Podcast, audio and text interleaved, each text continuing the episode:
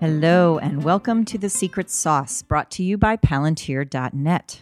This is a quick podcast, just a few minutes long, that offers a quick tip on some small thing you can do to help your business run better. I'm Allison Manley, an account manager here at Palantir, and today's advice comes from Alex Brandt.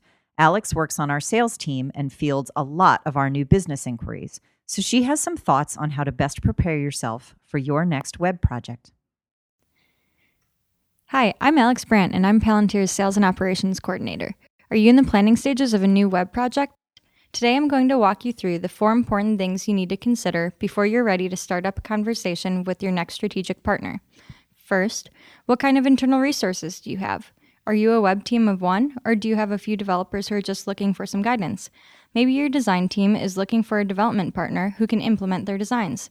Whatever the case may be, knowing what kind of internal resources are available can help your strategic partner frame the scope of your project to be most successful while staying within the constraints of your timeline and budget. Second, who else will be involved in the decision making process? Do you need to get anyone else on board with the project before you can get started? Do you need to get board approval or stakeholder buy in? This is important to know because there's nothing more frustrating than being really excited and ready to start a project and then realizing there's a long formal process you need to follow for selecting a partner agency. Also, the agency you're hoping to work with might be able to provide you with some tools that can help you frame your argument for why the project is important. Third, what deadlines are driving the project? If your website is your prime lead capturing tool and you have a major conference you're sponsoring at the end of the year, you're going to want to make sure your new website is launched by then so you can hit your marketing goals.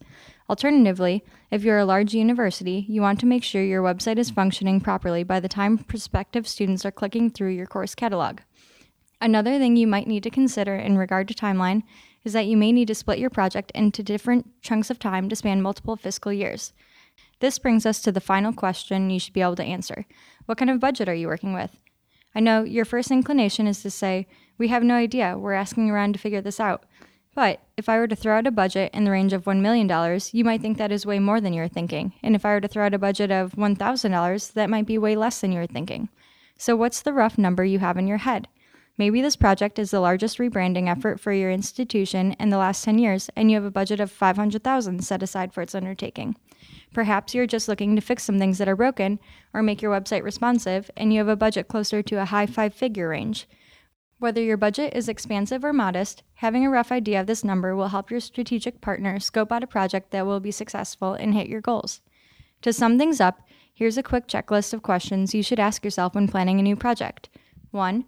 What kind of internal resources do you have? 2. Who else will need to be involved in the decision making process?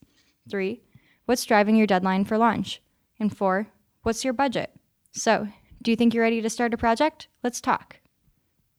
Thank you, Alex, and thank you all for listening to this week's Secret Sauce. For more great tips, follow us on Twitter at Palantir or visit our website at palantir.net.